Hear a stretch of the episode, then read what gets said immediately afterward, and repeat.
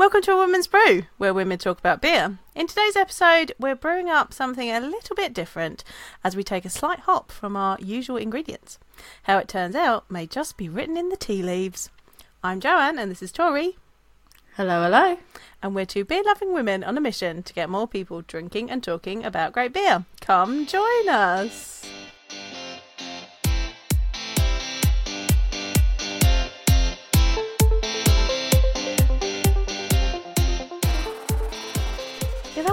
Long today.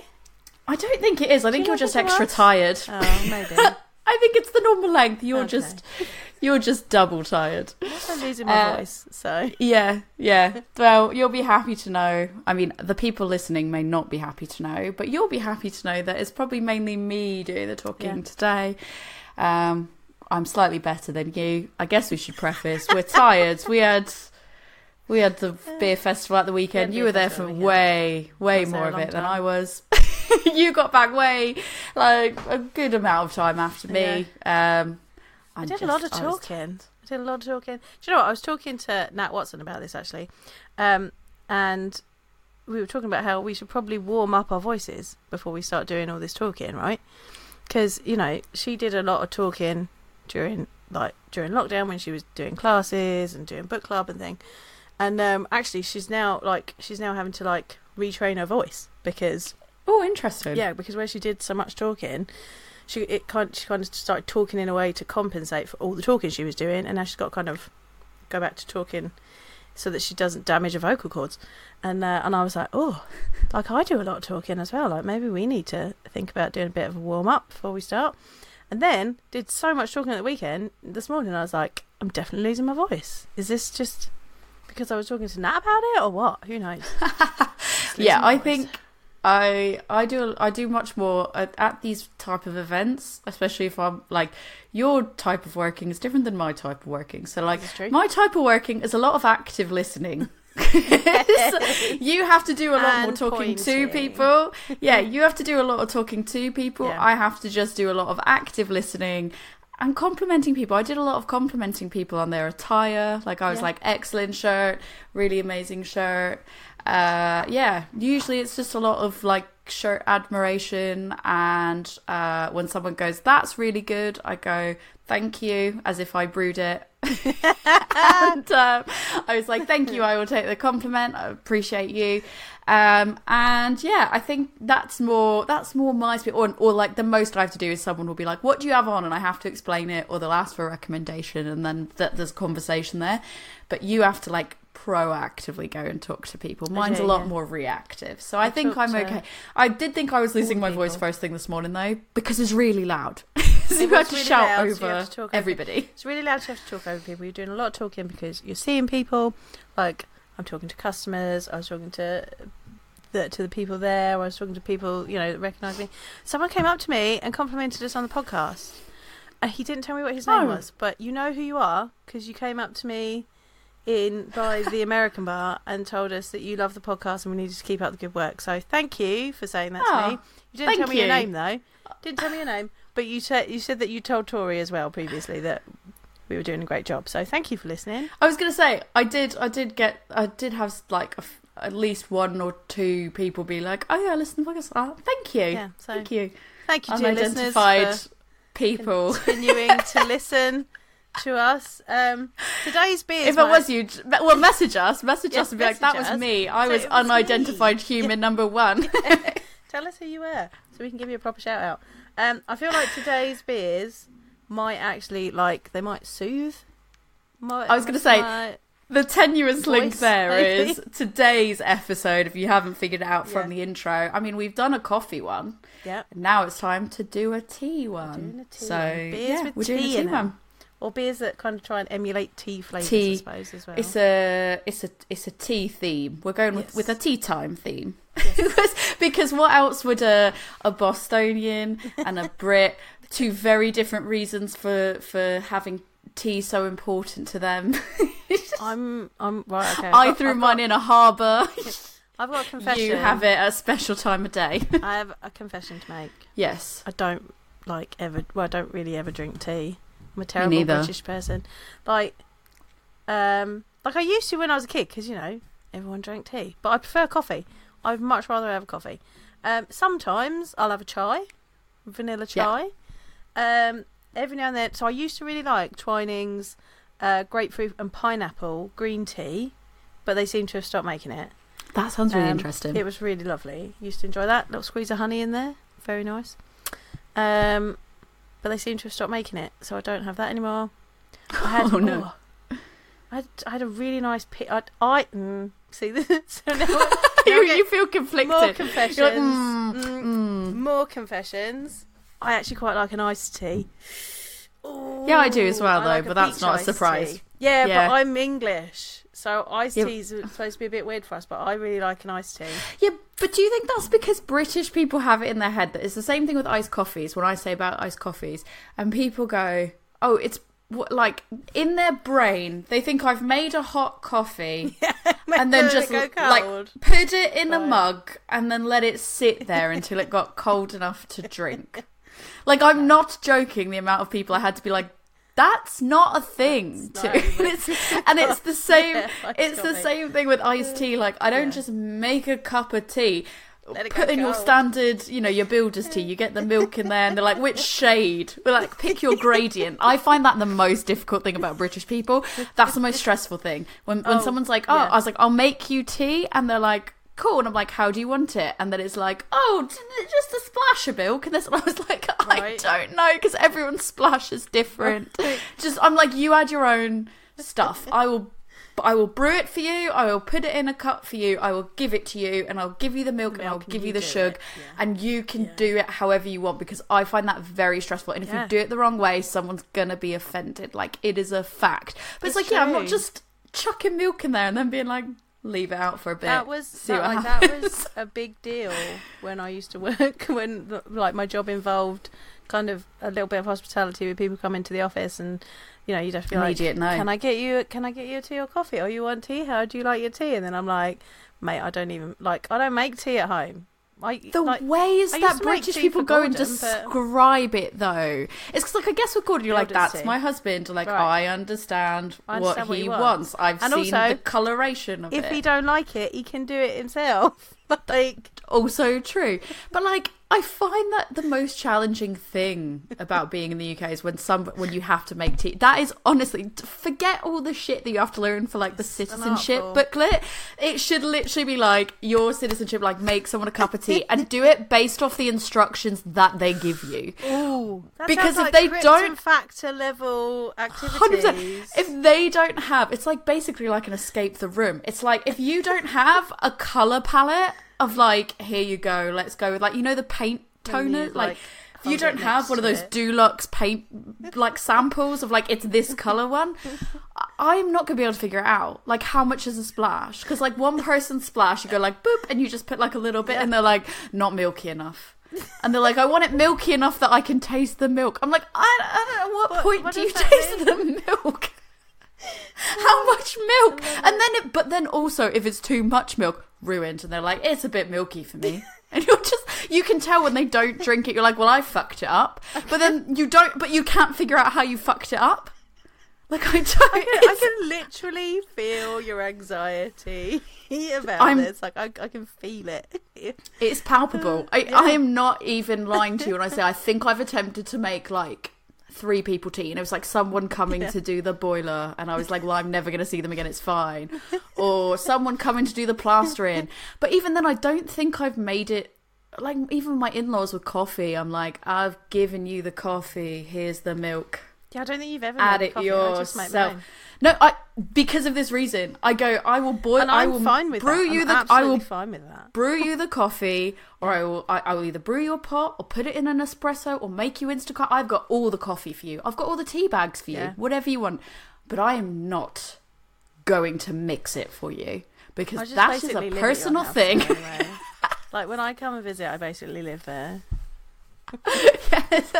I did have to leave to go work at Craftly. I was like, see you later, bye. And it was just me. And I was sat in the living room. Foley was having a little nap. I was sat doing a little bit of work on my laptop. Rick was out in the garage doing what he had to do. And then I was like, I'm going, Rick, bye. see you later. Yeah, see, you tonight. later. like Yeah. I lived there. It was fun. I uh I, I, what I will say about tea though, and because I just want to clarify this point about the whole you don't just leave it out to get cold. Like so, No, I do. So the tea that I do have, so the tea that I do have, I like iced tea, and Yeah. occasionally I will have a peppermint tea. Okay. Because like sometimes I will have it if I'm not feeling well. Peppermint tea is like for me probably just easy because Like you just hot, chuck it yeah. in. Hot peppermint Yeah. tea. I don't drink a lot of hot beverages, but if it's really cold, I'm feeling really shit. Potentially I'll have a peppermint tea, and I have bought quite a few of the Bird and Blend teas, and they have been very good when I've had them. I've started buying the loose the loose leaf teas. Mm.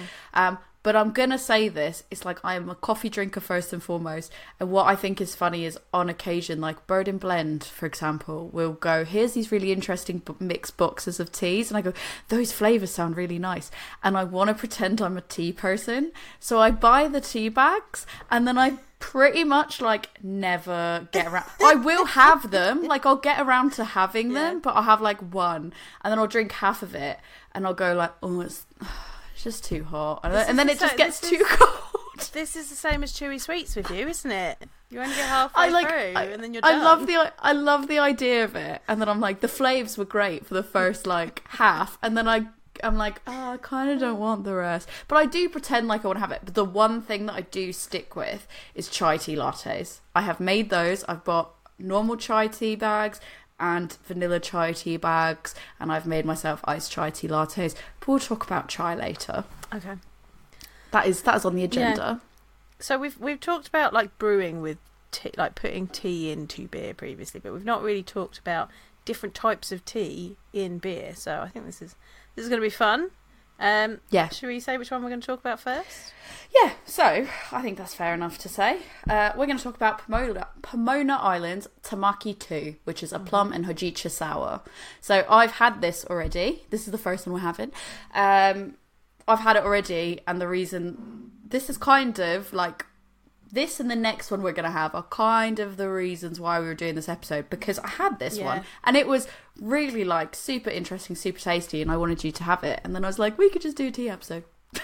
so I could make an excuse to buy It's- it again. Well, as per usual, it's taken us a little while to actually do it. Like I've had these for a little while. I've also got. I've got Still a best before, it's fine. I've got a matcha IPA as well. Oh, did you get the? Oh, uh, that's that is one that I wanted, but Really? I couldn't get hands on it.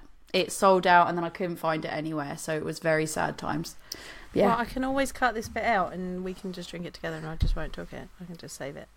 or, or you don't have to cut it out, and we could just go. Let's save it for a bonus episode. Oh, yeah, there we go. Right, so I've got a, it's, it is a green Tomodachi matcha IPA from North Brewing Co.'s Field Recordings, which is their like interesting stuff. Um, so that's going to be a bonus episode. There you go. I'm going to save it so that I can drink it with Tori. This is exciting. All right, let's pour the beer, and then Okay. before we try it, I can tell you about what is hojicha and what the tasting notes are. Um, what colour am I expecting this to come out? Because I feel like I'm expecting it to be red. Is it going to be red? I don't know. I don't really want to tell you what color Oh. it's going to be. Just make a guess, pour it, and see what happens. She's foamy. Oh, mine's all right. Ooh. Oh yes, a little bit pink tinged. I think it's quite pink tinge, to be fair. Mine's very. It's blush. I would say blush. Yeah, that's good. Blush and blush, blush and Blush. bashful. Blush and It's a- bashful. Your colours are pink and pink, my dear. That's It's still a my beautiful reference. blush colour. Oh, and it just smells really lovely. But we'll get into that in a minute. It does smell lovely.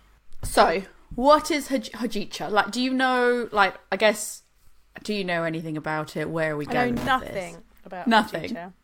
Cool. You take my approach. You've taken my approach to when it's Yep. anything I'm going to learn about, and I go, I'm doing no research beforehand. You are teaching today. It's your turn. You tell us all the things. Ah, excellent. Well, I'll do my best. Um, so Hojicha, and I guess in theory I probably could be pronouncing this slightly wrong, but that's how I'm going to carry on because That's how it's how I usually do.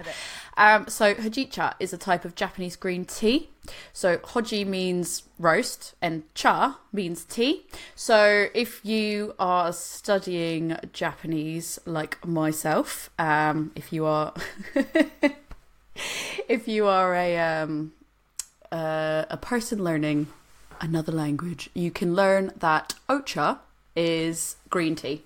So yeah, if you see ocha anywhere, that is that it means green tea. Okay. So cha meaning tea, and I think actually there's quite a few different languages where cha means tea, or there is something very similar that that means tea. So in in Asian countries, I so mean, chai means tea, doesn't it? So it does. I was going to get to that we got to chai. Oh, Spoiler sorry. alert! Spoiler alert! uh, and I can tell you, I learned about that from. I, I more or less learned about that from Spider Man. so I will tell you about that. I'll tell you about that when we get I'm there. excited for that. But yeah. So uh, it's so Hojicha originated in Kyoto in the 1920s. Okay. So I think the things here to kind of understand is like when when we say it's Japanese green tea, I think a lot of people think of matcha. So we can kind of go through the difference of like what is matcha and what is hojicha afterwards. But um, so obviously Matcha is the more famous of the green teas, and it's made by grinding tencha green tea leaves until it's a fine powder. But hojicha is made by roasting green tea leaves. So you can powderize it, so you can have like hojicha powder, but typically, you know, when you're talking about like the leaves themselves, they are they are um, roasted. So that is a different. That is the main difference there. Um, the idea behind the creation, which I thought was really interesting, um, the creation of hojicha was that it was created in an effort to reduce machine harvest waste by roasting leftover leaves, stems, and twigs over hot charcoals, which would then leave a reddish brown fragrant tea. Ooh. So, oh, that's quite interesting. A little bit of sustainability in there. um, apparently, it's not just good hot. It, it also makes really good ice drinks as well. So it's it's really good as a base for cold brews and tea lattes, uh, strictly because of its roasted flavors and that low bitterness. So there are lots of different varieties of hojicha. Uh, when you look it up, there is there's a bit of variety, but uh, as a whole, um, basically the appearance, it, as I said already, it can be in loose leaf pow- uh, or in powder form. Color wise, it's a reddish brown color. So if you think about like black tea, it is a, a light black tea. It will similar to that. Um, and the intensity of the hue is dependent upon the specific techniques that the roasters use, as well as the tea leaves that are used. So that was interesting. That there's some like variance there in the hue, uh, just depending on how it's how it's been roasted. Like with Um, malts.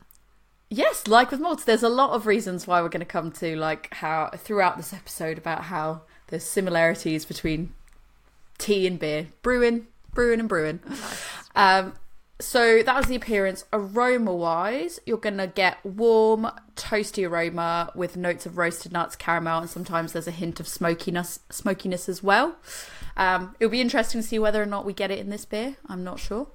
Um, I guess before I move on to the tasting notes, do you get any of that with this? I do. I was just thinking. So I think this beer smells kind of like sour plum, bit of herbal tea, but I was getting a little bit of smokiness, and I just wondered if that was me making it up. But as, maybe it is. It's very. I can see what you're, what you're smelling, and it is very, very like very subtle Like, it's undertone. smoked, but there's kind No. of this almost kind of slight smoky element to it. I think I can almost, in a way, get some like, and again, it might just be how the plum's landing with all these other notes. I do get a little bit of like herbalness as well, but I don't Yeah. know if that is more because that's what I'm looking for. Um, but I feel like that sort of plum, that plum element, and how it comes together with those other those other scents, almost I can kind of potentially maybe get a very very subtle like caramelized element there as well. But again, I don't know if it's that. That's because obviously in that. my brain, I know what that is. Yeah. I know what hojicha is. Like I'm looking for tea. I'm looking for those tea Yeah. notes, and the plum is just obviously the most obvious. So I feel like the most obvious aroma to pick out is the plum for sure. Um, taste wise, with this, well, with the tea, not so much this beer, you're going to get mellow and smooth flavour. So there should be low astringency and bitterness compared with other green teas. It's going to be toasty and nutty flavours. Um, this is what I think you'll appreciate. Often it resembles a roasted barley or a slight cocoa flavour, um, which I think probably complements different beer styles quite well. Maybe I wouldn't have thought sour, but I would have definitely thought that it would complement particular beer styles fairly well. Um, it tends to be a lot more popular with people that are more novices into green tea because it is a lot more mellow and approachable comparatively. Uh, and when we talk about, because we'll always do this when I when I talk about the characteristics of of the tasting notes of things in terms of pairing, it is quite versatile because of the toasty and nutty characteristics. So there were some specific call outs for like what you can pair the tea with was light pastries, roasted vegetables, and grilled meats. So yeah, you've had a sip already. While I have a sip, you tell me about how you found it. drinking it. Um, I don't think I get toasty or nutty necessarily. It's a very fruity beer. Really get that plum. There's a nice kind of balancing sourness, and I think I get like that herbal tea. I don't get the smokiness in the flavour either. To be fair, I'm not sure if it's really supposed to be smokiness in the flavour. The smokiness was more in the aroma Oh, well, than it was in the flavour. There we go. I do find it like for a sour as well. I do feel like the acidity level isn't like it isn't as high as some of the Oh, no. other sours you could have are, and there is almost like a fair bit of smooth. Yeah, it's smooth. I don't want to say creamy because it's not creamy, but like almost a little bit of that smoothness to it. And then I do feel like the plum is really like the star of it, and I find it's like oh, it's beautiful. And like the reason I wanted it is because I feel like I don't see enough beers that are utilizing plum, but I feel like at least not not over the last few months, but I feel like what's kind of like lingering once that sip is kind of gone and you're doing the breathe out, there is for me again this like herbal uh, Yeah, this herbal taste that's kind of left. But again, I don't know if that's because like in my brain I'm like tea, so think tea, and my brain is programmed to kind of go in there and think about tea. Uh, but yeah, I, I I quite enjoy it. I found it like really interesting, really drinkable, and I wanted to have it again. So I was like, let's have a tea episode so I can have it again. And I think as a sour, like you could give it to someone who's just kind of just getting into sours. Like it's not like up there on the levels. Like you could give it to a new sour in person who enjoys sours, and they it would continue them on their journey. I agree, and I think, but it also still has a tart element to it. Like there is that that plum flavor.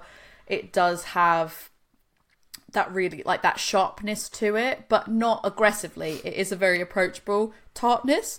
So I feel like if somebody was really wanting to get into sours and they weren't afraid of sour notes, but they just didn't want to start off with something really aggressive. Like I would say this is a step up from when you have those like session sours from Vault City, for example, Yeah, where they yeah, are yeah. more fruity and less tart. Um, this is definitely has that like bit of sharp tartness at the front of it. Um, but I think almost kind of like what what we said about the hojicha in that it is a lot more approachable of the green teas, for example. This is quite mellow compared to some other sours that are out there, and it is quite approachable in that aspect. So I feel like whether that has anything to do with the tea utilised there, I don't know, but it, it is a good representation for what it should be, I think, in that sense. I think this would go really well with like a vanilla cheesecake. Oh, I bet it would, yes. Like the the acidity is going to cut through the creaminess of the cheesecake, but you've got that fruitiness that's just to like because you've got like the simple flavor of like a vanilla cheesecake, and then that fruitiness will add like like it's got you've got a little bit of compote on top. It's, I was going to say it's like the compote, Yeah. isn't it? be good. And it is just um it, it- it's not too there's like no flavors here that are too overpowering. They work really really well Yeah. together and it's just a really like smooth, really well flavored beer. So the back of the label it says brewed to celebrate second birthday of Tamaki. Uh, the art director Mako and creative director Gaz's son. Juicy sour plums with grilled hojicha tea and uh, uh, from Bahia Teas make this farmhouse sour a good news beer. So hopefully there's in the same way that there's the abukis every year. I think there's they do the the tamakis every year. So it is. Oh, I really particularly loved it. yeah, it's a really good beer. I feel like I could drink a lot of this. Especially as far as sours go, I don't think I'd wake up the next day and be like, everything hurts. like, there's not, there's not too much acid where you're like, ah, I'm dying. I need the rennies. I don't even. I'm just like I'm like I can power suffer. through, and then I'm like the heartburn. It hurt. I refuse to like give up the fact that I get heartburn now from them because I just think I drink sours and like wild stuff like what breaded shit like so much now. I'm like everything hurts all the time. Yeah, so I can give you another really what I find is another really interesting fact about hojicha as well. So, um, it contains caffeine. So, Okay. I mean, as most people not be surprised, tea contains caffeine um, for the most part. Uh, it does contain caffeine, but it is very low compared to other types of Japanese green tea. And supposedly, now I don't know how factually true this is because I haven't witnessed this myself, uh, but supposedly it's low enough that children in Japan drink it. I did make a note that says I don't know how factually correct that is, uh, but yeah, the lower of le- the lower level of caffeine is due to the roasting process, so it can cause some of that caffeine to break down. So I thought that was really interesting actually because I didn't really realize that it was the roasting process that changed hmm. caffeine levels. So even when we did our coffee episode, I don't think we really talked No. about how caffeine was impacted, like in the roasting of coffee. So I thought that was quite interesting, so I thought I'd share. So it's the baby chino of Japanese tea. Don't you talk about baby There's still caffeine in it. If you were like, I want the, I, can I get a chai tea latte, but hold off on the chai, or like hold off on the caffeine, please. And then you were like, I want this with no caffeine. That's a baby chino. I stand by everything I've ever said. It's a hill I will die on. Even when I was wrong, I will fight to the death for it. But yeah, supposedly, I don't know. I've never really like witnessed children in Japan drinking any type of tea. I mean, Yeah. as far as I'm aware, maybe they have. I don't know, but I'm sure it's true because the internet told me. So I thought I'd spread that always right. information. Obviously, our overlords. I'll spread the good word. Um, yeah. So I thought I just thought it was interesting because, like, again, when I think green tea, I think like matcha. So like, it's all Yeah. like. Well, another thing that I found really interesting about the uh, when talking about green tea, and stuff, 'cause a- as I sort of said, when I think about green tea, I think about matcha and I think about Japan, and like instantly I think about specifically Kyoto because that's like a really big, like in terms of like ceremonies and like everything centered around like matcha like that is a big place where matcha is quite important and quite well known. Um, but i actually learned that green tea is considered to have originated in china so i thought that was like i didn't realize that i had always in my brain thought green tea was from more from japan than china but no apparently it originated in china so that was a bit of an interesting one that I thought I would uh, I'd share there. And uh, yeah, I think the differences as well when we're talking about like matcha versus hojichas. Um, Yeah. Primarily, like I said, you can kind of use hojichas like a base in lots of different things like lattes, chocolates, like different recipes. Whereas matcha, when we're talking that type of green tea, that is more specifically just for um, prepared and like hot, like hot tea, hot drinking tea. I mean, you do get like iced matcha lattes, and you get matcha in stuff now. I think it's quite trendy, like going to Starbucks and getting like matcha f- frappuccinos and stuff like that. But typically, it is generally prepared as like a hot beverage. So yeah, there you go. That's our that's our first tea first tea down. Nice. So our second one, second beer is from Bereta Brewing Co. Um, and it is called Gratification. It is an imperial stout with cacao nibs, coffee, a bit off topic, uh, oolong milk tea, vanilla, nutmeg, and cinnamon. Uh, it's a special brew. Yeah, I think we were doing some online shopping Yeah. for an episode, a different episode, entirely different episode.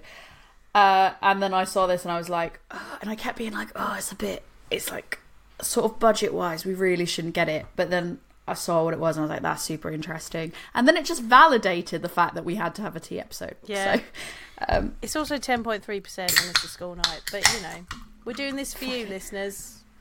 my husband literally was like, I don't understand how you're drinking stouts and imperial stouts on a Monday night, especially after you just went to a beer festival over the weekend. And I was like, eh, Hair of the that's dog, all I mate. could say. What doesn't kill you It's makes you stronger, right?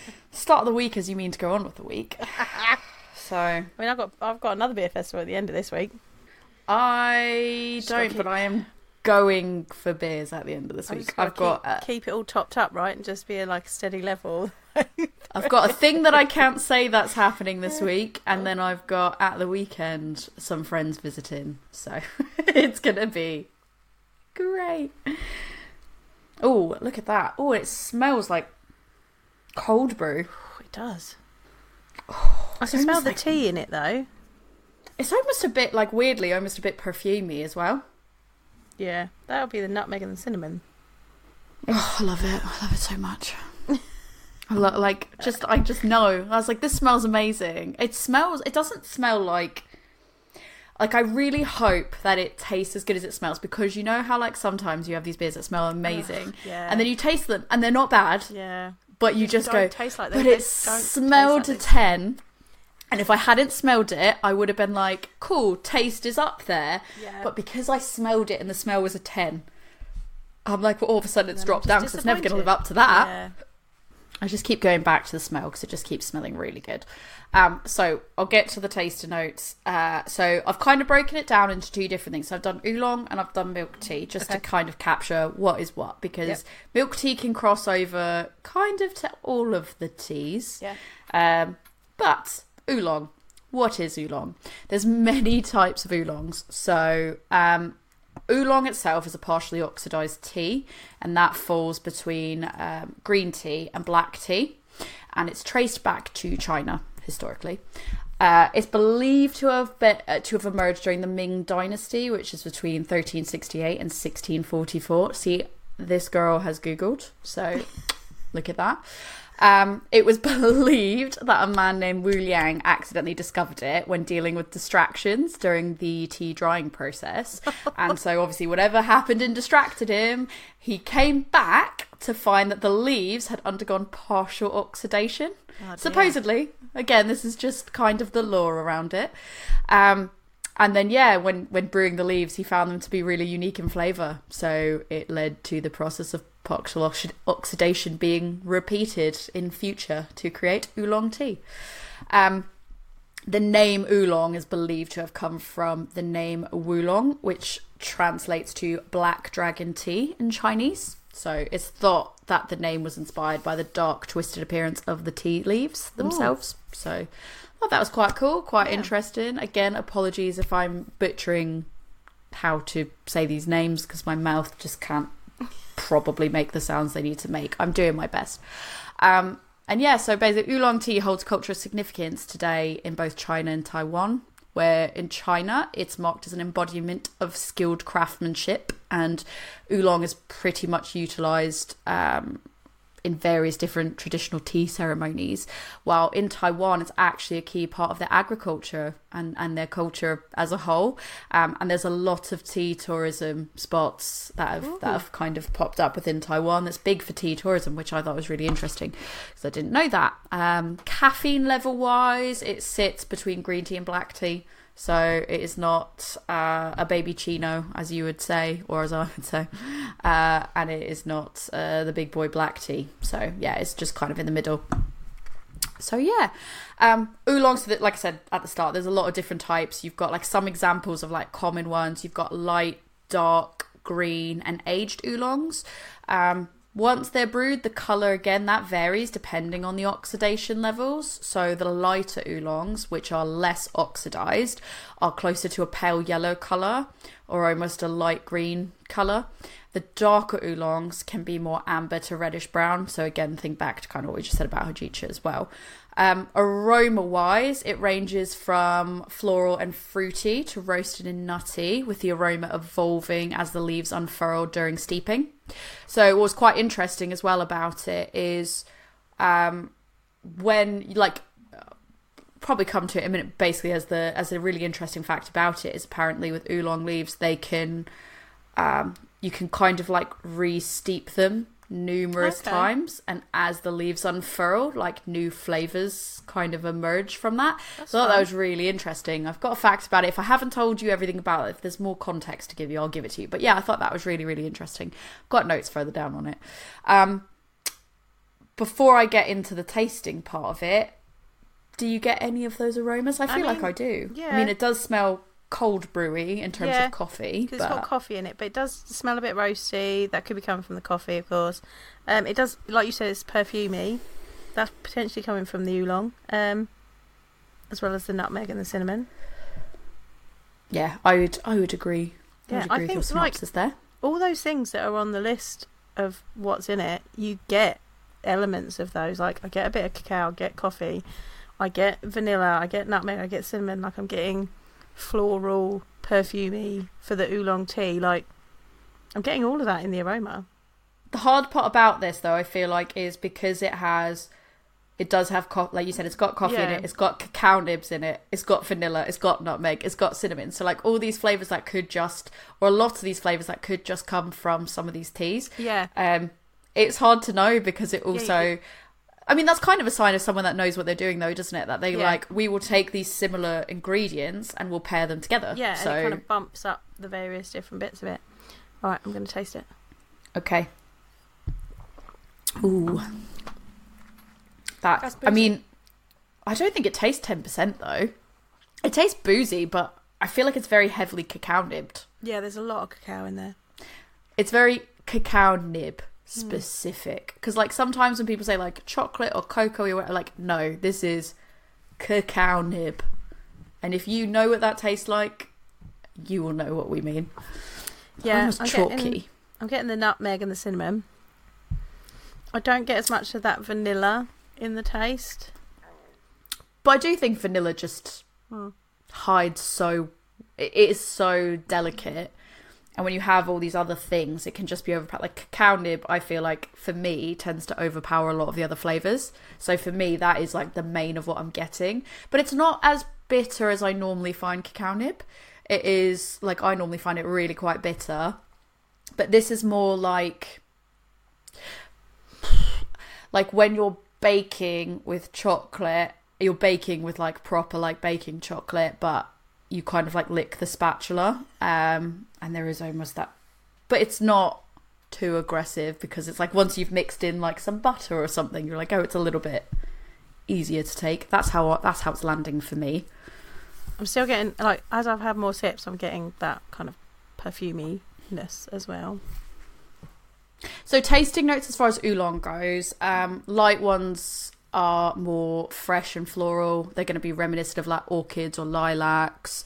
Um, some of them may also have some subtle stone fruit notes, which I thought was really, really interesting. Didn't really expect that. Darker oolongs are richer and they're more robust in flavour with more notes of roasted nuts. I would guess that potentially what was used for this was more of a uh, darker roasted Yeah. one, just based on those characteristics.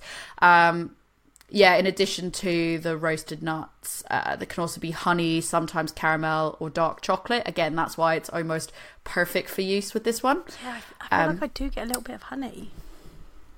No, you've Yeah. said that. So I feel like if I had to hazard a guess, I haven't read the label, I haven't looked at like any of that, so Yeah. I don't. I, I haven't read the label other than those specific ingredients, so I don't know. But I would guess that's what it is. Um, green oolongs have a mix of flour and vegetal flavors with a buttery and creamy texture. So you're probably happy that that's not what you're getting. Um, there's also sometimes hints of grassiness or green beans, which green beans I thought not the weirdest thing I've ever heard as the description, No. but interesting nonetheless Yeah, I'm glad we're not definitely heard weirder than that. Same. Uh, and then you've got your aged oolongs, which may have deeper woody flavors and hints of tobacco, leather, and gentle earthiness. Oh, yeah. So again, like I guess I could see in some ways how there was potentially how how an aged oolong could work really well with this flavor profile. Yeah, Um, but I'm not really getting any of that. I think that for me, it it lands much more like a dark oolong. Yeah, I would agree with that. And just I guess to cover like what is a milk tea, just in case anyone people don't know, a milk tea is a drink that's made effectively by combining tea with milk or a milk-like substance. It is literally that easy. Um, what's in it and how it can be made varies massively. Um, you can have it hot, cold, you know, however. There's no real guidance on that. Um, a classic milk tea. I did I did find out what a classic milk tea is Okay. typically uses black tea as the base before being sweetened with sugar or sweet syrup, and then it's mixed with milk to create the creamy drink that is milk tea. Um, History wise, it can be traced back to ancient times where there are records that suggest milk was added to tea in regions such as Central Asia and the Middle East. But it is thought that those were very, very different to the milk teas that we have today. I guess it's like technically, by that description, just a normal, gla- like a normal mug of tea is a milk tea. like, Guess so. it is, isn't it? Though, like you like just put milk in a tea. Um, but some key examples of what people think of in our more milk tea, quote unquote. So you've got obviously the classic, which I've just said. Yep. Um, you've got boba tea, which is also known as bubble tea. I effing love bubble tea, even though I hate the tapiokes. Um, so the the really flavour like of the the- milk tea I love. I like the tapioca in in a beer. Uh, I find, yeah, I've had that, and it is also really good. Um, I find that the tapiocas, it's like they have to be fresh tapiocas. They have to be like the right ones, and there can't be too many. And I find that a lot of times you just get too many. That there's more. There's almost too many to actually enjoy the tea, and I actually really just love the milk tea. so, um, a, a boba tea originated in Taiwan, and it it features a black tea base, milk or creamer, sweetener, and the chewy tapioca bubbles. I think they're normally made using brown sugar, brown sugar tapiokes, as I like to call them. but you can also have fruit in there and toppings as well. So I have seen like fruity bubble bubble teas that use like mango and like all these really great ones. But I tend to go with like Dalgona coffee and like the coffee flavor or the just the standard milk teas because I had an Oreo milk uh, bubble tea that was Oh. like. Oh, child, it was so good. And then I watched my manager nearly choke on the bubbles. And while I feel bad, it was potentially one of the funniest things I was thinking. 'cause He had Oh, never no. had a bubble tea before. Oh, didn't know. And he like took a sip and then he went, Ugh! and then he went, What is this? and he's like, I thought it was a milkshake. And we were like, No. and then I watched him spit it out into the bin, and then I cried laughing, and it was great. Um, you then have Hong Kong milk tea, which is a strong black tea base. Commonly, this is a blend of Ce- Ceylon and Assam. Don't know if I've said this Ceylon one right, because that is a really hard one to pronounce. Um, and then, yeah, you add evaporated milk to that. What I want to try though is the Thai iced tea, which is strongly brewed Thai tea, which is a mix of black tea and spices. That's the base. And then you combine it with sweetened condensed milk, and it's typically served over ice. I could fuck with that. Yeah, that you- sounds yeah, that sounds like a bit. so you. good. Yeah. Love it. Um, there's one called Teh tarik, which means pulled tea, and it's popular in Southeast Asia. So typically that's made with black tea and condensed milk, which is then quote unquote pulled between two containers to create a frothy top. Thought that was quite Oh. interesting. Um, and then you have the good old classic matcha latte, which is matcha powder being whisked with hot water and then mixed with steamed milk. That is also a milk tea. So again, that's the theory of just get tea, add milk, Add is a milk It's tea. a milk tea. Is a milk tea. so yeah, there you go. Those are those are the classic, the the, the big top tips. Ha, ha, do you have much experience with bubble tea? I don't. I don't think I've ever had one. But if anyone was at the uh, We Are Beer festivals and frequented Exale stand, they were doing their blueberry and lychee sour with So blueberry good. boba pearls in it, and they were giving you a big The- straw. It's great. The pearls though, those were the fruit pearls. I Yeah. can't remember. They weren't chewy pearls. They were the fruit ones that popped. yeah, Yeah. So that's it. Is I I like I like the I like the tapiokes as well, but it's like Right. they're really chewy, and if they're not mm. fresh, they're extra chewy, and they're not and she doesn't like particularly nice. Yeah, but also bored. it's not just that. It's like it is really. It's like having a stale cracker. Oh, Is the only way I could describe it. It's like you're like, oh, are you really looking forward to this cracker? And then you take a bite and you're like, oh, Oh. It's just chewing in a way that's not pleasant. So that's kind of like when you, it's like a stale tapioca ball. Oh, Whereas these ones that we had were those fruit bursts, and it was like you pop that, and it's like a burst of fruity flavour. Oh, it's so amazing. But I can't believe, I cannot believe you've never had a No, proper bubble tea. No. I'm gonna have to like get one to make you try it, and I'll warn you that there's tapioca bubbles in it, so you don't almost So I don't choke. think it's a milkshake and nearly choked to death. I appreciate It was that. to be fair, he had the Oreo one, and he Yeah. and it looks like a milkshake, and he just understandable. we saw him come out. We're like, "Oh, your your bubble tea's over there." He's like, "Oh, cool." And then he took a sip and he just went. "Ugh." Oh, if you're watching the vid, like that, that's a visual thing. You're not going to be able to get it from the audio only. sound. Basically, he just made this face that was like pure fear and concern and oh, confusion, no. like all wrapped up into a bow. And we were like, "What has happened?" And then he slowly went, Ugh, and then he took it out. He spit it out, and then he went, "What was that?" and I, we still talk about it to that day, to this day. I told my my uh, co-worker that's just joined. I was like, she's like, "I love bubble tea," and I was like, "Oh." Our manager hates it. for you. I react to things that he posts sometimes with the bubble tea, and he's like, "I hate that," and I'm like, "I created an emoji which is a bubble tea doing a shrug," so I've responded with that, and he's like, "I hate that. I hate the bubble tea," and I'm like, "Bubble shrug." Uh, anyways, so yeah, what are your feelings on this beer overall? I like it. Um, it's definitely a sipper at ten point three percent. I don't. I don't. It doesn't necessarily taste ten point three percent, but it is boozy, and it's definitely it's it's very complex. You need to like take your time over it. Agree with the complexity.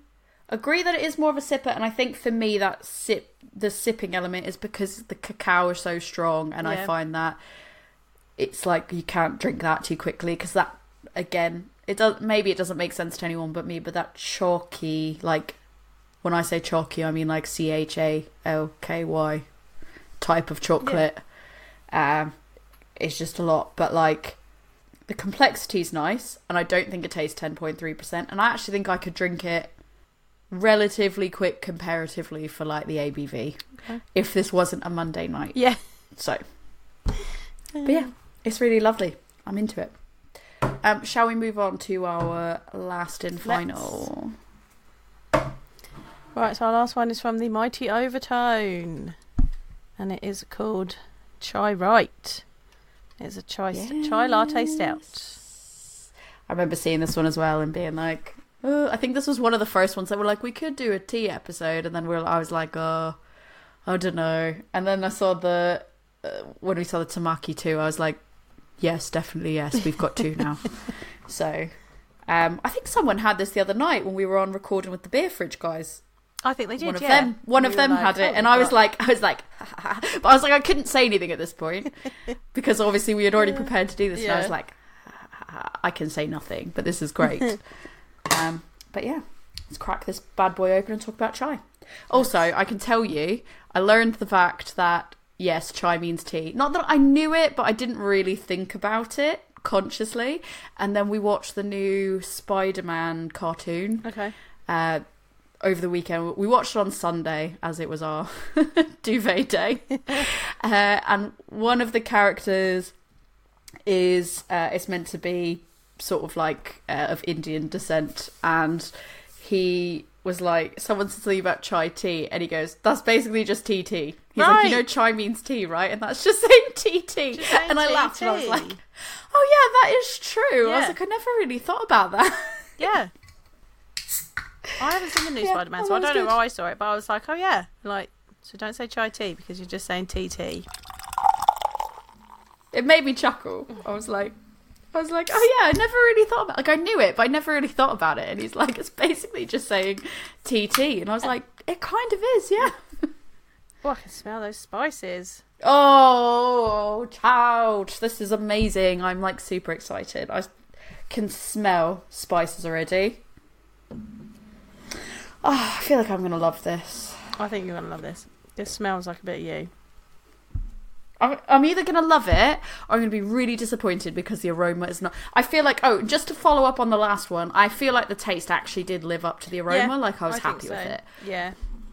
This one, I'm worried. I could either love it or I could be super disappointed that it doesn't live up to the Yeah. aroma. So chai. My first, my first note for chai was Yeah. a chai latte is actually listed as a variation of a milk tea. Ta-da! And then I think my second note was chai actually means tea in Hindi and many other languages. It's not just Hindi. So yeah, when you say, oh, chai tea latte, like I do on a regular basis, I'm literally going, I'm having a tea tea latte. and now when I think about that, that makes me laugh even harder. So you continue Um, to do it. Yeah, it does actually. It, I, I kind of do, just because it makes me laugh. So I'm like, ha haha, TT. um, the origin of chai is that it originated in India. Obviously, as I've said, it's like uh, chai means tea in Hindi, as I think that's probably like the biggest out of all the languages that that it means that in. Um, and I found that it was initially rooted in medicine. So I'm not going to try to pronounce the type of medicine because I know that I will butcher that, and it was hard to find a a, a guide that was very clear on how to pronounce it. So I just won't say it.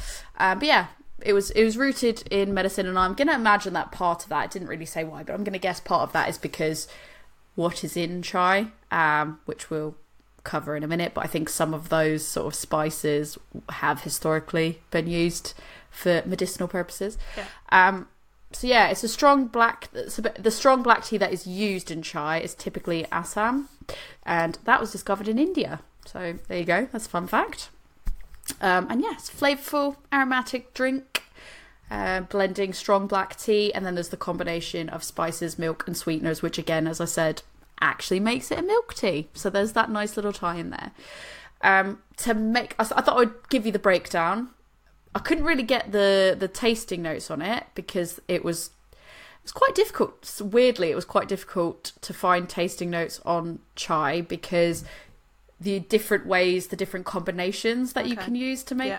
chai, it it all kind of just depends there. Um, because like I said, it's so how you make it is it starts the black tea base.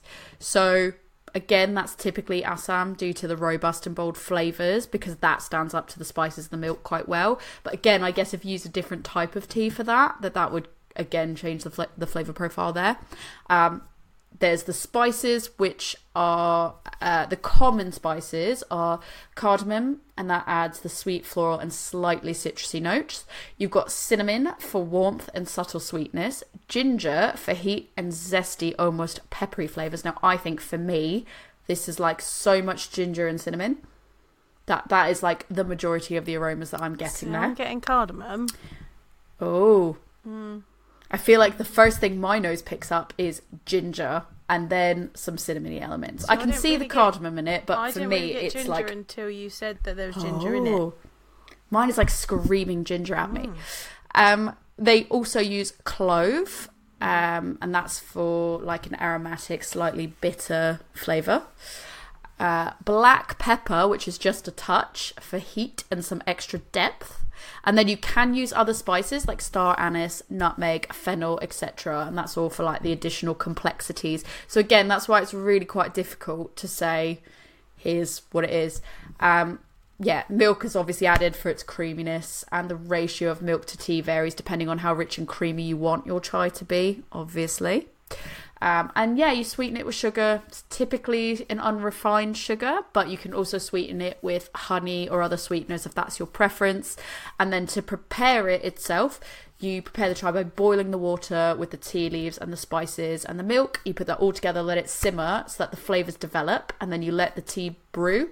And then you strain it and serve it hot traditionally. But obviously, as I said, I like to have iced chai lattes, so I have it cold and it works just as beautifully. So, yeah, I mean, there's different variations on it depending on the different regions and customs. And like, you've got one example, for example, is a masala chai.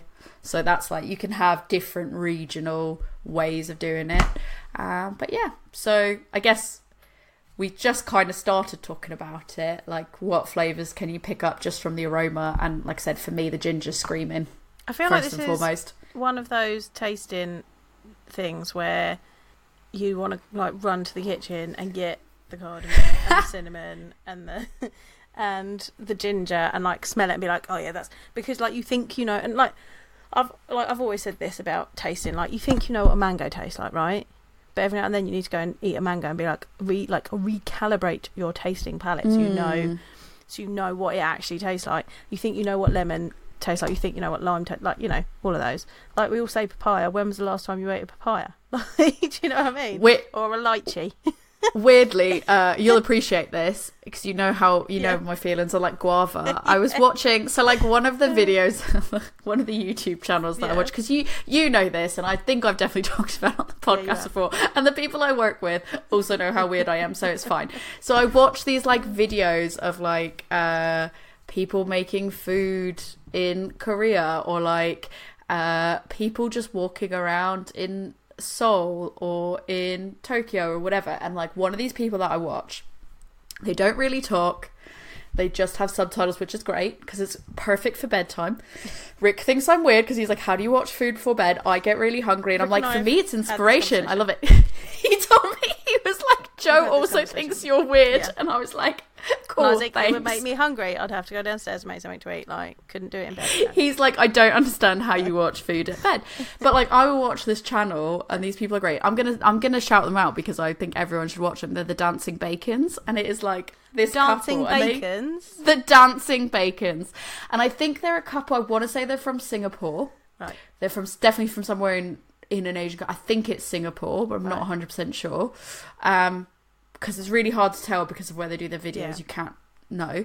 Um, and they go to like all these different places like across Asia, and they'll be like, "We're in Japan now, and we're doing like every vending machine."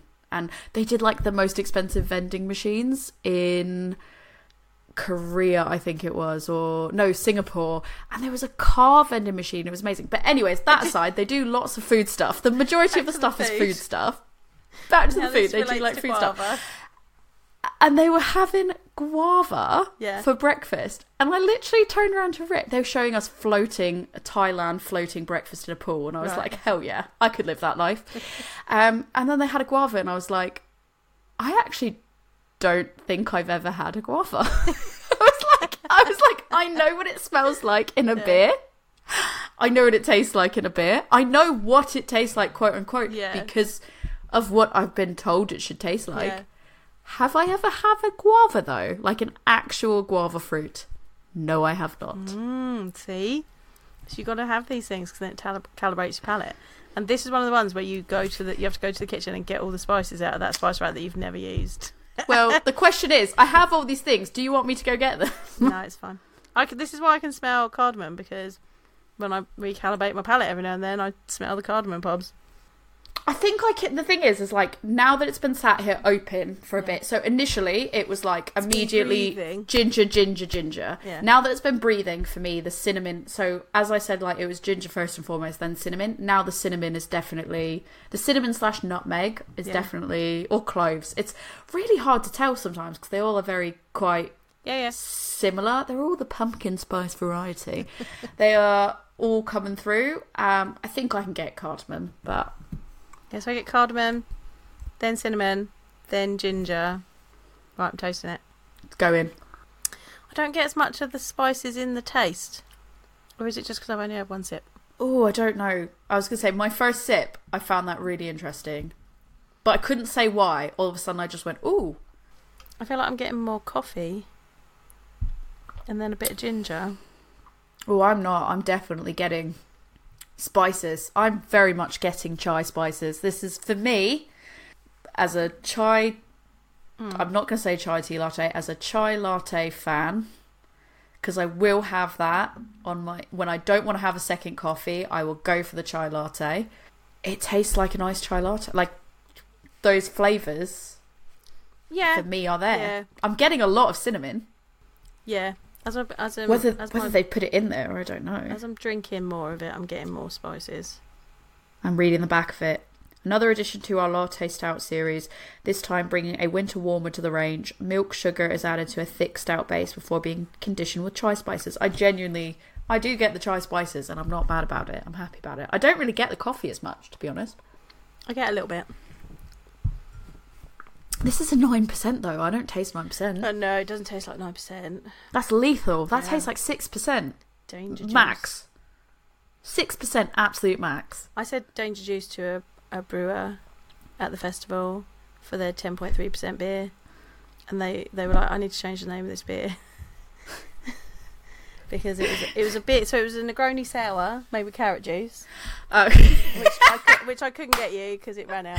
my Sorry. can I just say my favorite story about that was she came over to the bar. She was like, "I had this amazing thing. I had this," and she was like, "Could not wait to tell me." And I was like. Amazing, and I was like, "Could you like maybe go get me?" Because I couldn't leave because it was like, just no, it was busy. absolutely rammed. Yeah, I couldn't even I leave behind the bar if I wanted to because there were so many people stood No. around. Um, and I was like, "Thank you, this is great." And then she came back with what I can only say was a very definite stout. After she had just been like, "I'm going to get this. It's really interesting. I'm it's made with carrot." It's just, and I was like, "That sounds incredibly wild, incredibly interesting. By the I will have time that." I made my way back upstairs, past the enormous toilet queue and past all the people, back to the bar, it had run out. Um, so I got you a walnut whip stout. I just. I just love the fact she came back and she went, I was like, "This is." I got it. you this. She I went, like, I got you this. And then I went, oh, and she goes, that is not, it. not it. it. is it is something very different. And I was like, I've Oh. noticed. It's like, it is not looking like it's made with carrot No. at all. No, I was like, "This is not it. This is not the one." Um, you were like, it's it very was- good, but it is not what I went for. And I was like, I didn't really want a stout, but it was a very but beautiful it was really stout. good. So I was like, Black "That's what I'm gonna Iris made a Yeah. delicious stout. I wasn't even in the mood for the stout, and I was like, "Well, I'm going to drink it because this is actually really beautiful and, And, it smelled right, great." so- and then I gave it to Rick later, and he Oh, was like, "This is so fucking great." It was so good. That was Danger Juice as well because it was twelve percent. Um, and it was so it was a walnut whip stout, and it was called uh, Whip It Real Whip Good. it, whip it real good. That was such Yeah. a good name. Yeah, I've got a photo of you holding your phone with pure joy, going. And I was like, I love was like, it. This is it. I didn't get you the Negroni sour one made out of carrots though, but I did say to the brewer, um, "This Can is you put it in a can, please? I said, "This is Danger Juice," and he's like, "Oh, if I rebrew it, I'll have to call it Naughty Carrot Juice." And I was like, "Yes." I think I called something a danger noodle out of like I don't know. My reaction was just snake. someone said danger. No, there wasn't even a snake. My reaction was just going, "Oh, danger noodle."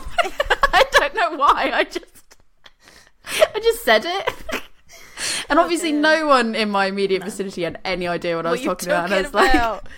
I was like, oh, I think there was like a cable or something, and I went, Oh. oh, a danger noodle, because it was just like I was trying to clean things up, and then I was like, yep, okay, it's just me, bye. Brilliant.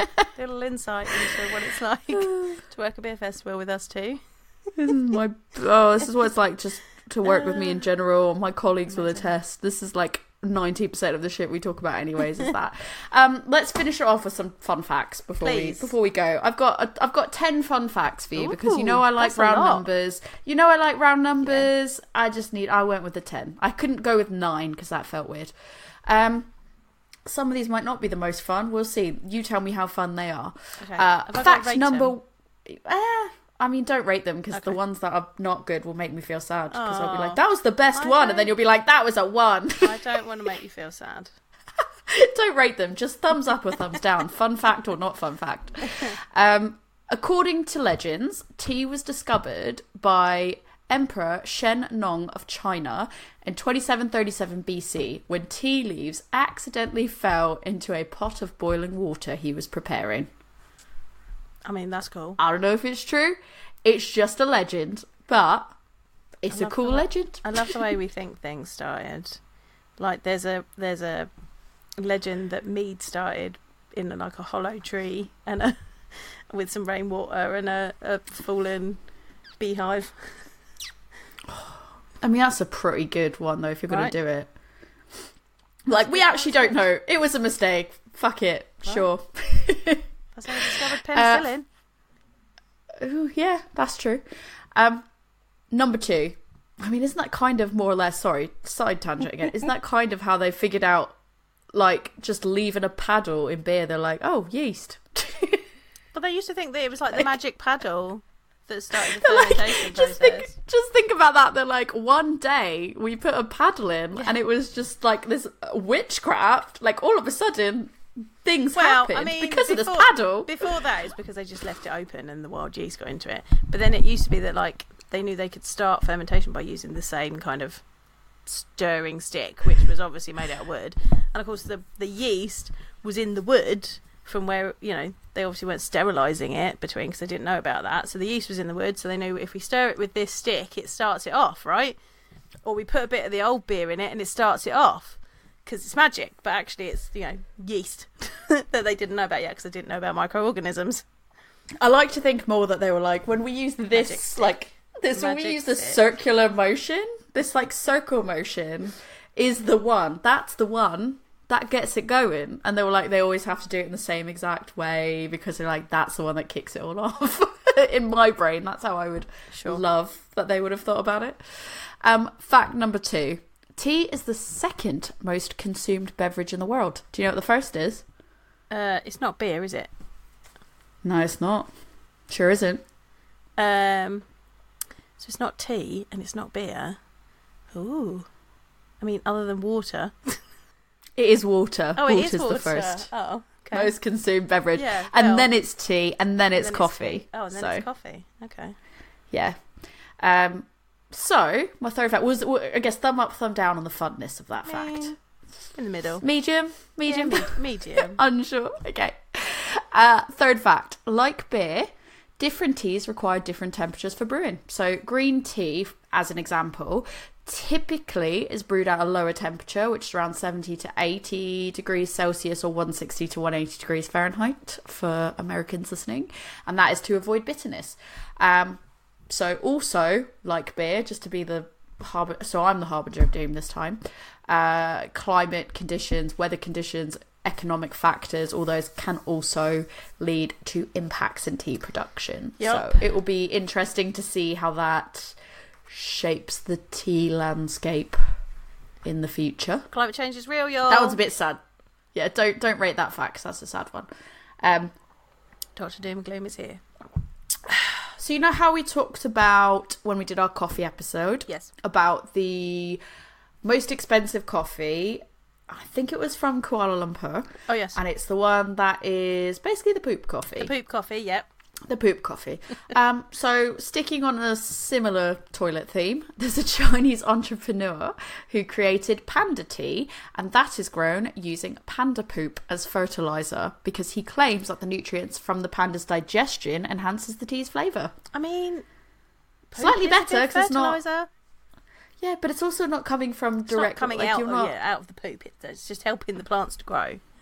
Yeah, so like that feels a little bit less wild because Yeah. you're like, yeah, it's just a panda's poo. I mean, one of my granddads did used to like, if he was driving along and there was like a horse, some horse manure on the side of the road, he would like be like, "I'm going to go gather that, use it in my allotment because it was really good for fertilizing his plants." So I'm not going to say nut. at all. I'm not going to say at all where I where I thought you were going with that, but it was not that, and I was very glad that it turned Oh, into that. I was like, okay, just say no more. Okay. Uh, but Where's very going tonight? yeah, not there. Um, so the next fun fact is that in some parts of Asia there is a trend of topping tea with cheese foam. Cheese foam. Yeah, like foam from cheese. How do you make cheese? Fo- well, I don't know. I don't know. Cheese, foam. Foam. They top it with cheese foam because apparently, like those, fla- like, do? while you think that's absolutely disgusting, Right, actually, the cheese way the flavours. the flavors work together, apparently work very well. I don't think I want So cheese. I don't personally want that. Uh, then you also have parts of um, in parts of the Himalayas and Tibet where traditional tea includes adding butter and salt to the brewed tea. To the brewed tea. It's not even part of the brewing process of tea. I mean, I've seen people add butter to coffee. Like, I have as well. Like a keto No. thing. Yes, that's a keto Yeah. thing. Um, because I remember seeing that in the US and being like, "What the like?" doing? On the Yeah. coffee menu, we were like, "Why is it asking if we want to add butter to this?" And we were like, coffee, "That's so weird." And then obviously Rick was like, "Because you know you Americans love butter," and I was like, "No," I was No. like. I was like, this is not normal. Like, this is not a normal way. And he goes, maybe it's just a typo and they didn't mean that. Yeah. And the butter's meant to be for like the bagels or the, the muffins or whatever. And I was like, I don't know. It's very clearly listed with it in coffee coffee. ingredients. Yeah. And then I found out because we were saying it to someone that I'm, we're friends with over Yeah. there, and they were like, "Oh no, it's a keto thing." And I was like, "I did think that was weird." And they're like, "It's a it's a dietary, Yeah. yeah, it's a dietary thing." So Weird. I still think it's weird. Yeah, don't weird. really understand. It's all I know is quote unquote it's a keto thing, but I don't actually know I what don't it does. How it. I don't understand how it works with ketosis and all of that jazz. Well, my Not for thing. me. Not And- for But if you enjoy butter in your coffee, continue to do it. You do. But also tell tell me about it because I kind of want to Yeah. know. tell us what it does. and tell us how it how it tastes. Um, next fun fact: all types of quote unquote true tea. Now I don't know what's f- false tea. Tea. True tea, true tea, uh, such as black, green, white, or oolong, and I guess everything else is a big old phony. I don't know. uh, they all come from the same plant species, which is Camellia sines- sinensis. Okay. So, um, the differences in their characteristics and flavors apparently are all due to variations in how they're processed. That was really interesting. That's interesting. Yeah. Yeah. So, yeah, that's a good one. Thumbs up. Yeah. In Morocco, again, someone from Morocco is going to listen and go, this is factually incorrect, but the internet told me it's true, so you're wrong. Uh, in Morocco, it's common to pour tea from a height to create a frothy top. Oh. I don't think I've ever seen tea with a frothy, like a frothy top. The only time I've seen it is when it's been like a, a milk tea or like some type of latte. But that's interesting. Um, here's another really good one. In 2019, a Chinese research team announced successful growth of tea plants on a Chinese space station.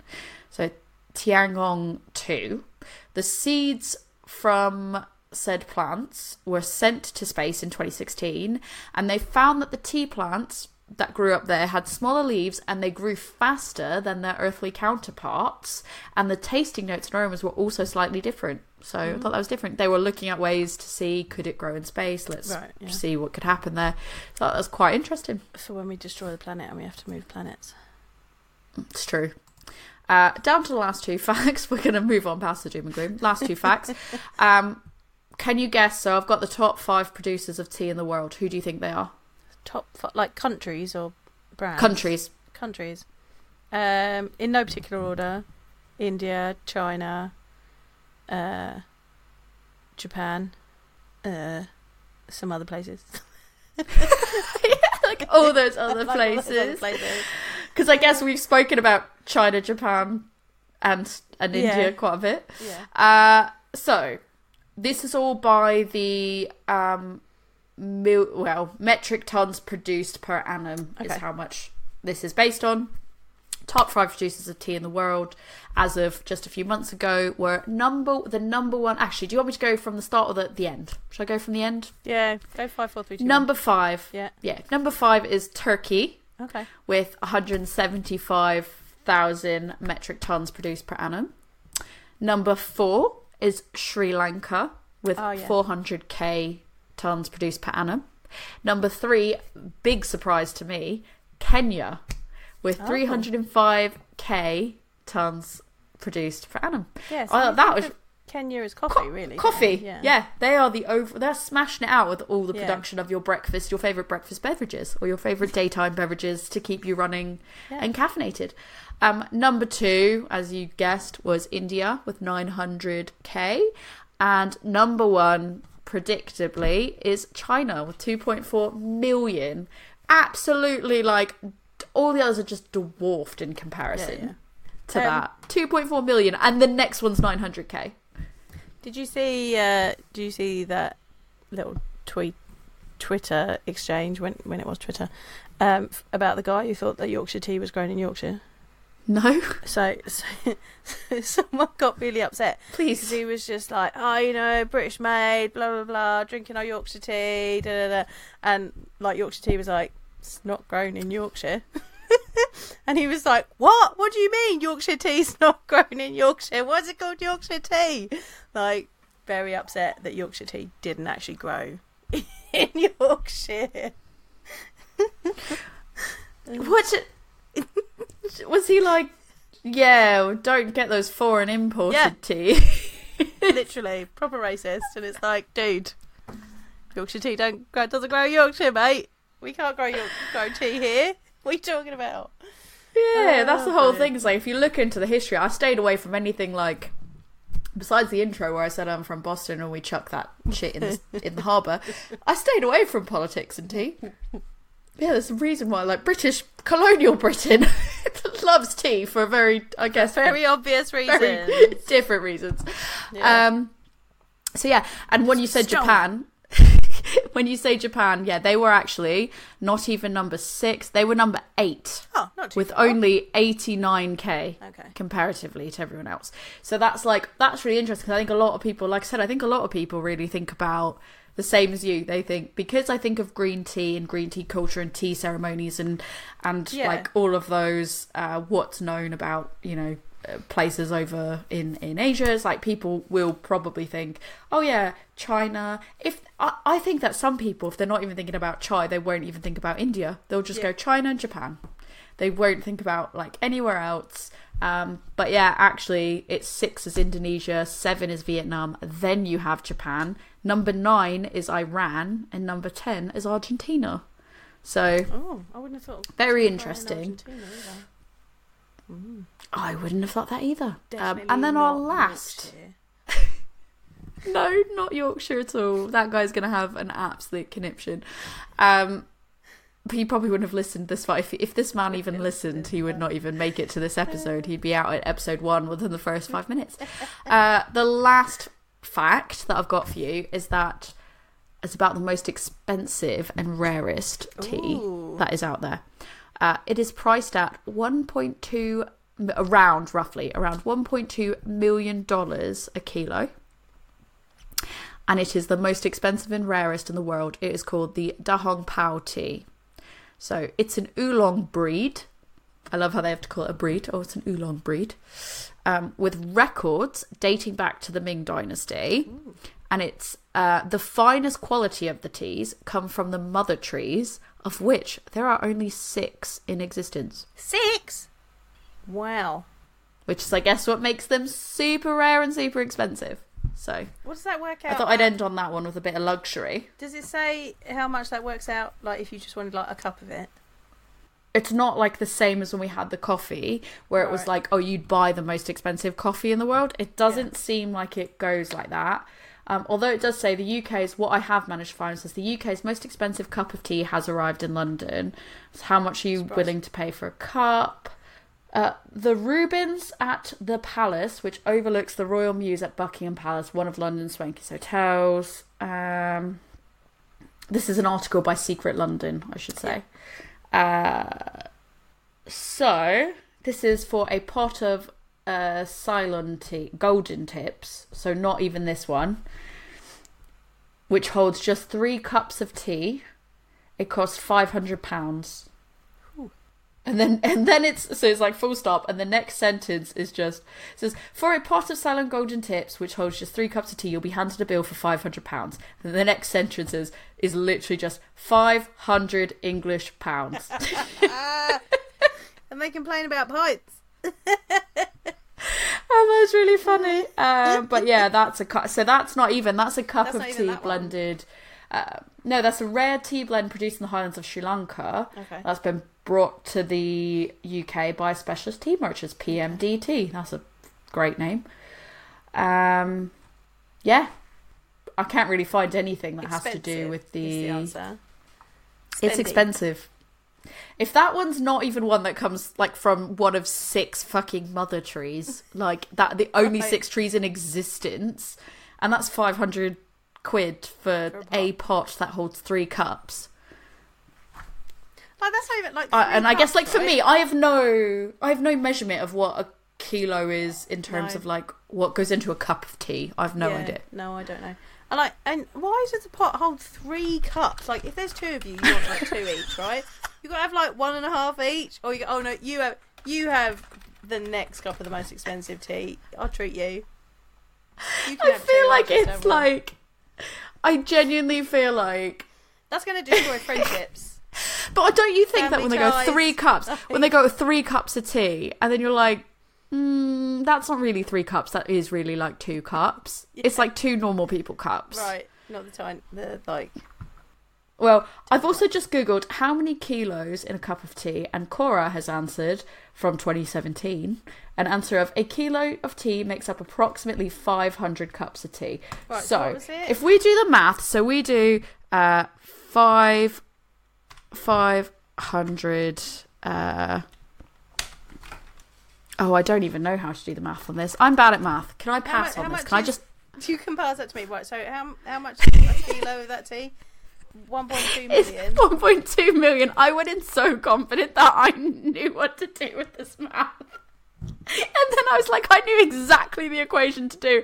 And then I started typing in numbers, and I was like, immediately, I have no idea. Was like, it's a lot. It's a lot. It's a big, big math. Yeah. Oh, my focus is on like English. It's not on in writing. It's nothing to do with math. Oh, that is funny. I almost cried. Right, hang on. I'm going to divide that by 500. Big math. 2,400 pounds. That would work out to that much One for cup. a cup. Like if you were One making cup. a cup with based on based on 2,000. Quora's Based on Quora telling us that there's 500 cups Quora in telling us. kilo. 2,400 pounds for one cup. Thanks, Quora. Yeah, because that is like that should be right. 'cause it says it makes approximately 500 cups of tea, so it's not like it's like physically Yeah. one like measuring cup. Yeah. So that ho- hopefully is right. Um, that's funny as hell. That's I don't wanna pay that for a cup of tea. Yeah, but also if somebody said to you, like, this is one, like, how would you feel if someone's like, I can get you? How much are you willing to pay for a tea that's made with one of only six mother trees? Probably not a lot because I'm not that bothered by tea. Yeah, no, that's true. But like, it's the opportunity. Is that I'm like YOLO 2,000 I'm not paying experience, isn't 2,400. it? Do you know how many beers? Two thousand four hundred pound is. That's a lot of beers. I feel like I'd have to. I feel like I'd have to get something more than just a cup of tea. Like you'd have Yeah. to show me the mother tree. Like I'd have to know You want to go and drink? that was. I wouldn't know what I was looking at. under the mother. yeah, yeah, in front of it. Yeah, Yeah, yeah, yeah, yeah, yeah. Like it would have to be a whole experience. that'd like be there more would have to be a expensive than two thousand four hundred pound. Well, it's included in this thing. So, like, if in my brain you told me I would pay, what I'm saying is I'd be willing to pay that if you gave me like a tea ceremony at the tree, and I could verify it was that tea. There you go. Oh, I would. Yeah. Photo of me under the tea, drinking the tea. Um, yeah, it would be good. Yeah, Instagram worthy this. moments. I, then I wouldn't post it to Instagram No, because I'd be like, forget. I forgot. Pretty much. Um, Well, that's all the fun facts good. I've got for you. That was a So- good fun fact. That was the best one, I think. That one was the Mm. best one. I like the space Um, one. It was cute. The space one was good too, and the panda poop. The panda poop. The panda poop was good. Uh, right, we need to go finish these beers. So, Tori, if people want to tell you where you could get a cup of this two thousand four hundred pound yeah. tea, Or if you can, if you where can find the, ma- you? if you feel like you've done the math better than mm, us, that Yeah. you've seen like where you can actually get a cup of it, Yeah. because I tried googling and Google's. In this quick five second Google, it's failed me. So if you could do a better Google and you can let me know, yeah, you can find me on Instagram at adventures underscore in underscore hoptimism or at gmail at adventures and hoptimism at gmail.com let me know. Send me articles. Send me what you what you got and i'll check it out.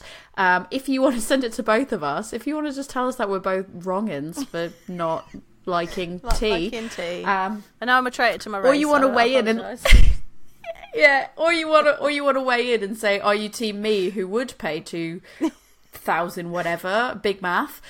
To have a tea ceremony under the mother tree or joe Absolutely do you not. agree with joe and say Absolutely i don't not. drink tea no um, this is like that moment when we were at the festival where you climbed over the thing, and I was like, absolutely not.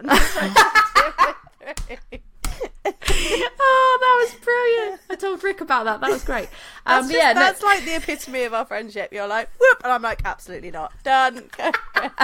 I'm not climbing over a barrier. I will open it and close it again.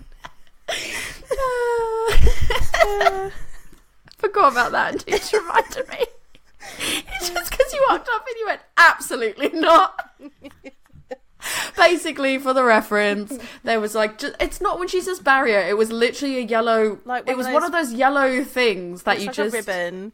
it's a ribbon slots that's it Yeah. Th- yeah a ribbon that slots in like you Yeah. get in the movie theaters and i just went like whoop and i just climbed over it and joe walked up to it and she went dead serious like did not miss a beat she just went oh absolutely not and then she just opened it. I slid it open. I went through and I closed it again. closed it Not climbing over that.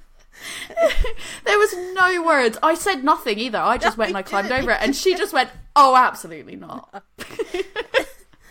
Ah, but yeah, if you want to weigh in on would you be team buy the tea for a unique experience or a team absolutely not, Absolutely you not. can you immediately know. Uh, you can weigh in to both of us at a woman's brew on Instagram or a woman's brew podcast at gmail.com. You can. Joe, if if people want to hear more about your betrayal to the British public, where can they? Come talk to me about to why you. I prefer coffee. I just do, peeps. Get over it. Um, you can find me at my beer school, which is Love Beer Learning, and we are on Facebook, Instagram, X. I don't know. I don't. I don't go on there, so I don't know what it's called now. We call it Um, Twitter. TikTok and Pinterest. I'm mostly on Instagram, so come find me there. Or you can come to my website, which is lovebeerlearning.co.uk. Or you can email me, lovebeerlearning at gmail.com. Um, going to be putting some some uh, blogs up on the old website at some point. Maybe I'll do one about tea in beer. Maybe we'll write this up and have it on the blog if you prefer to read it. I found out that my blog link, my blog link, doesn't even really work anymore Oh, because I lost the. No, it's it works, but I lost the domain because I didn't repay for Oh, it. So now, if you click on the domain. link, if you Tells you it's if you don't click on the link, it says it's broken, and I haven't because I haven't written anything new. I haven't gone back to update the link. link. um, is it like? Can you just put rickpowell.co.uk there instead? Don't give him free marketing. This is not his. This is not his space. This is not his space. Are we now sponsored by rickpowell.co.uk? We are absolutely not. We are not sponsored by him. Get out. Oh, on that note, we're gonna go finish these beers. Cheers. Cheers.